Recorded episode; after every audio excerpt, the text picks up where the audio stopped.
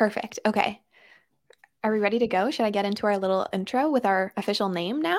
I think we should do it. Let's let's All give it a try. Hey everyone, welcome to episode two of the Video Vantage. I am Haley. I'm the growth marketing manager at Biteable, and I'm joined by my co-host Mike. Hey everybody. Today we're going to talk about AI. It's a very hot topic right now. We figured we'd talk about how we're using it both in Biteable as a product and on the marketing team here at Biteable, and then we'll go over some different ways to prompt Chat GPT and what we think is coming up next for AI. So, Mike, let's jump right into it. What are your favorite ways to use AI both in work and your personal life if you use if you use it personally? Yeah, so for work, you know, we just disclaimer, we don't have like this massive team of marketers here at Biteable. We're a pretty nimble team. And so I think one of the I don't think one of the ways we have found AI to be useful for us is to help us create new blog articles and new content. Um, it's not we don't just type in a prompt into AI, into ChatGPT or Bard, and then just copy and paste. We don't do that. I think we would if if you are doing that, I think you'll quickly dilute your reputation and your your website with just a bunch of like content that may sound authoritative, but it may not may not actually be true because Totally. these chat you know, these AI bots are like um, authoritatively wrong sometimes. They're very confident with their incorrect answers. right and so um you know and i don't think it will ever well shouldn't say ever but i don't see it in the near future like replacing anybody fully right? And so i think it gives us you know a good you know head start a good leg up on things right? And gives you something to react and respond to. So oftentimes we'll start a blog article by like hey giving it a prompt about a topic. And then um, uh, we have a, a, wonderful, fantastic, very talented copywriter, Leah, who will go through it, make the corrections, clean it up, make sure it's on tone or on brand, the tone is on brand, and those types of things. And so that's just a good way for us to do it. I also like to use it for helping write meta descriptions mm-hmm. for SEO. Um, we've used it in the past to help us um, give us ideas for uh, headlines for ads and those types of things. And so I think it can be a great way to get a lot of ideas quickly yep. to respond to and then okay. tweak and adjust. Yes. Yeah. I find it the same way. It's very good for inspiration and kind of giving you that initial starting point. It's kind of like when you're writing an essay and you're just like staring at the blank page and the first yeah. line is so hard to write. So that's what I kind of use it for as well. Like you said, we're a pretty small marketing team. So on social, we used to have a copywriter kind of dedicated to writing our YouTube descriptions at one point, which is quite the luxury. And we don't have that anymore. So I kind of rely on Chat GPT. I'll give it a prompt. Here's what the video is about. Here's the blog article I referenced for my information for the script. And then Chat GPT will write a script for me and a YouTube description, which saves me a ton of time. And then, like you said, of course, going in after editing it, make sure it's not saying anything strange. Sometimes it can be a little bit formal too. So I like to remove bits and pieces, but yeah. it's a nice way to kind of get that information out quickly and saves a lot of time editing because it's, I'd say, about 65 to 70% good information. And then mm-hmm. the rest is kind of up to us to provide. I've also seen a lot of people using it on TikTok those kind of sketches and comedy skits are really starting to become popular on TikTok to grow your audience. So people have actually started turning to ChatGPT to give them an idea for a skit and then say, like, write a Ah. script for this comedy skit for me. And some of them are actually pretty funny. And I mean, you can, of course, tell it to be funny or be Yeah. mysterious and kind of give it that tone. But yeah, a lot of people getting pretty creative with it. It's cool to see. That's awesome. Um, I've used it a couple times personally for uh, so I have a friend that I'm helping out with a website, and um, I know just enough to be dangerous, right? And so I'm helping him out, and I got stuck on this CSS problem. I could not figure it out. Yeah. And so like I just copied the CSS code, put it into ChatGPT, and I said, "This is what I'm trying to do. Yeah. Here's my code. Tell me what's wrong if you can." It gave me new code. It explained it to me. Wow. I copied it, put it back into the CSS file, saved it, rendered it, and it worked perfectly. Oh my gosh. And I was just like, wow, like this is going to really help a lot of people out, you know, leveling people's skills up, totally teaching them. Again, it's not going to like, it couldn't come up with the design for me necessarily. Uh-huh. I'm sure it will at some point. And other people I've seen, there's a couple YouTube videos that are like, this eh, chat GPT designed and coded my whole website. Yeah. And it's like, those are a little misleading titles, right? But I think it can really help people out, right? Totally. So it's pretty cool that it also described described to you what was wrong with the previous code. Because I mean, it's kind of like that saying, "Give a man to fish, he can eat dinner. Teach yeah. a man to fish, and he can eat forever." It kind of exactly gave you dinner and gave you food forever. It did. It really, it really did. It, it was really helpful. So I think it's interesting. Um, but I think you know, kind of maybe just shifting gears a little bit to another topic we were talking about earlier, was you have to be good about how you prompt it. Yes. Because with a lot of these tools, um, I have, you know, not just ChatGPT, but there's like a whole bunch of other AI tools that you can subscribe to and, and that are like more niche. Yes. But initially, I was like, hey, give me this, right? I want an article about topic, right? Or write the CSS code for something, right? Yeah. And you'd get back garbage. And it's really, it's the whole garbage in, garbage out yeah. is so true with this. And I think yeah, you totally. like I was just reading an article this morning about the next skill that employers might be looking for is like how good are you at prompt prompting, you know, chat GPT or prompting That's AI? Crazy. Wow. Okay, so on that topic, tell us about how you prompt ChatGPT for our blog posts and what do you think goes into a good prompt? Yeah, so it's kind of funny. Like you've seen some of my prompts, yes, right? And um, I talk to Chat GPT and Bard like I'm talking to a person, right? Like I'm trying to, and so I'm really nice to it. I'm like, please give me this, or I'm looking for something like this. Can you help me with it, right? And then, so I'm trying. I try to be very polite to it. I, that's just a me thing, maybe. I don't know. I don't know if it actually impacts the the difference of the quality of the content. But beyond that, what I will try to do, um, there's like maybe like five or six things I really try to focus on every time. so one of them is try to be specific. So I try to give it as much information about what I want it to give me as. I can, like within like a sentence. Sure. Right? And then I'll also give it, then the second thing I'll do is I'll give it context, right? So, um, for example, if I was going to do something about video, right? If I just say, hey, help me describe how video can help, a, uh, you know, with communication in the workplace. Oftentimes it assumes like, oh, it's video calls like like this. Yeah. And I'm like, oh no, I want it to be more like a biteable type of video where it's like I'm recording something or I'm making a video to distribute so I have to give it the context of like, I'm not talking about a video call with somebody, it's live. I'm talking about da da da da. So that context I think is important. Totally. um, the other thing I found is helpful is if I just give it one question at a time. Okay. Because it can, at least with ChatGPT, it has the context of what you just have done previously. Yep. So uh, you can say like, hey, you know, a follow up question to that is this, right? Um, and so keeping it just limiting it to one question at a time, I found it to be more precise.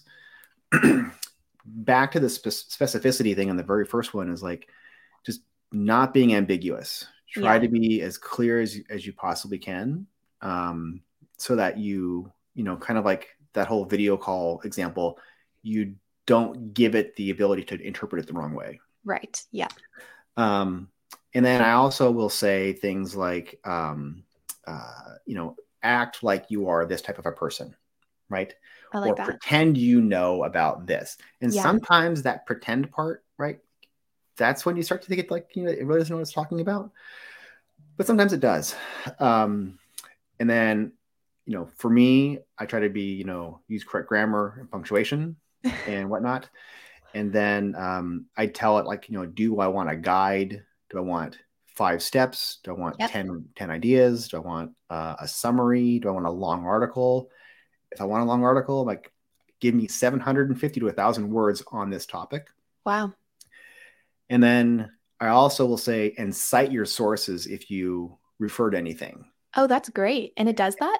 And usually what it will do is um, it will do a couple things. After it gives you a, a, the information, it will put in parentheses like one, two, three, four. Yep. And then it won't necessarily give you those links. So then I'll be like, what were your sources for those items? Okay. As a follow up question. And then it usually says, well, I'm just a language model. I don't know exactly, but you can search for these things. Oh. And it oh. will, oh. for number one, it'll say, look for this topic and you will find a source. So oh, then I can go and double check my source. So going back to the, excuse me, the thing we talked about at the beginning was like, don't just copy and paste it. Yeah.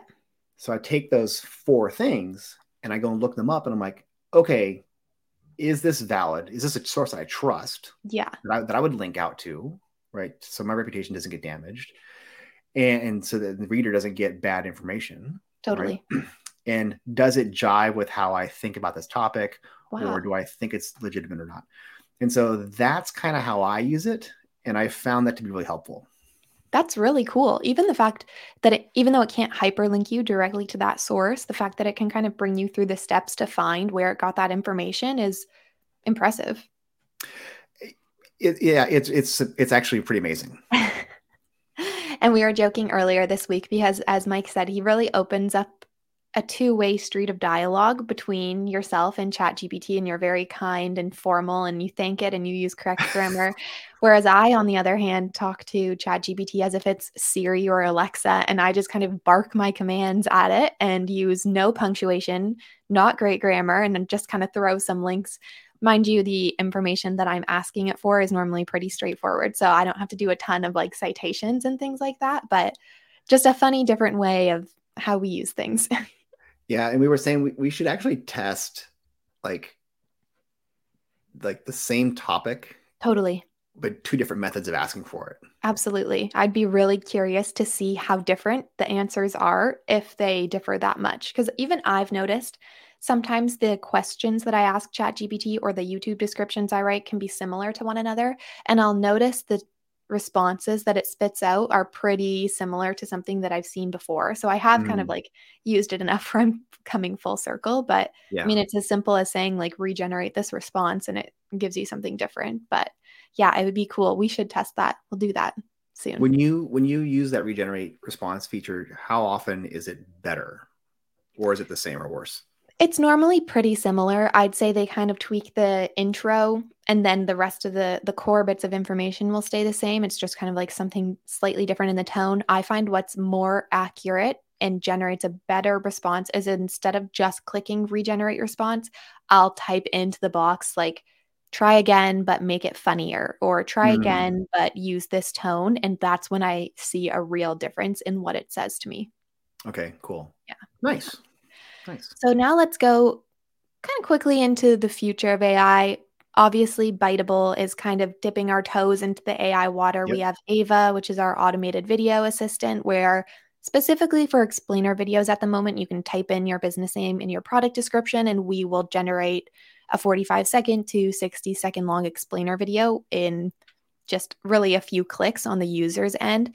And we're kind of seeing a few other companies start to try the whole AI video generation nobody's really mastered it yet because it's still so new, but we're seeing a lot of people give it a try. Mm, yeah. What do you think will come next in the world of AI? What other advancements?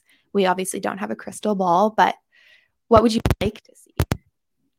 Yeah, so I think, you know, on on for biteable side, I think it's, you know, we're doing some interesting stuff and we're doing a bunch of things um some, some things that people have seen who have biteable where they can like try to like just type in like a couple of things to get their explainer video um, which i think is great for people from this perspective of like kind of like you're talking about earlier about like looking at a blank page is can be very daunting when you're trying to write something totally but reacting and responding to something that's been written yeah. and editing it or being inspired by that i think is super helpful and i think yeah. that's what our initial take on our Ava product is, or Ava feature, excuse me, to be able to like, oh, great. I, I never would have thought of structuring my video this way. I'm going to yes. tweak that word. I'm going to change this color. I'm going to swap out this image or this video. And that's a great thing. I think and we'll keep keep iterating iterating on that. And we've seen some really cool stuff internally that's going to be coming out publicly in a, in a few weeks, maybe.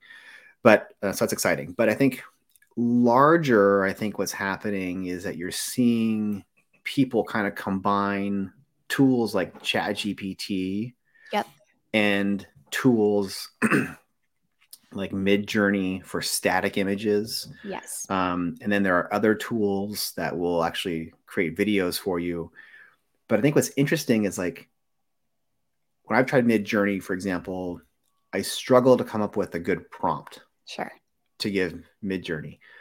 But what I've seen people do is they'll go into ChatGPT and they're like, I need a prompt for Midjourney and I want to do this, this, this, this, and this. Yeah. And then ChatGPT gives you a better prompt. Oh wow. And then you paste that into Midjourney and you're getting stuff back. That that's AI way inception. better. right. And so I think you're going to start seeing more of that type of inter that kind of that combination. And totally. um, I think you'll start seeing people use these tools kind of like historically creators have used tools like Photoshop and Illustrator and InDesign and like Google Docs, Microsoft Word, right? Yeah. Disparate tools, but you use so if you're going to create a book, right, a children's book, you would probably write the words in Google Docs or Microsoft Word, right? Yeah. Or something, or Notes app or something. You would do the illustrations in Illustrator. Yeah. And then you lay it out in InDesign right? I think t- people will start using these AI tools like that. We're like, hey, I want to write a children's book. I need the script. I'll do it in, in ChatGPT. Now I need the images or I need the videos. And yeah. I think you'll start seeing a lot of that type of thing happen where in the past, if you had one of those skill sets, you would be limited and yeah. you have to find somebody. For but sure. Now you can do a lot of it and get a long way on your yeah. own. Absolutely. Yeah. I think it'll definitely open the door for a lot of people to try, like you said, try those new things or like new little business ventures and even coding. Maybe they have a business and they don't have a website yet. And if ChatGPT can help you code, then yeah, it's pretty, pretty incredible.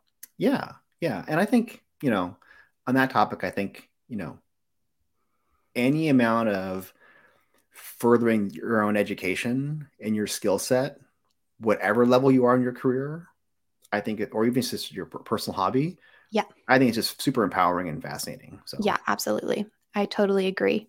We are just at the end of our time now, so okay. we will call it call it a week. Mike, thanks for chatting as always, yeah, Haley, and thank thanks to everybody for tuning in. We'll see you next week. Thanks, Haley. Bye. And end.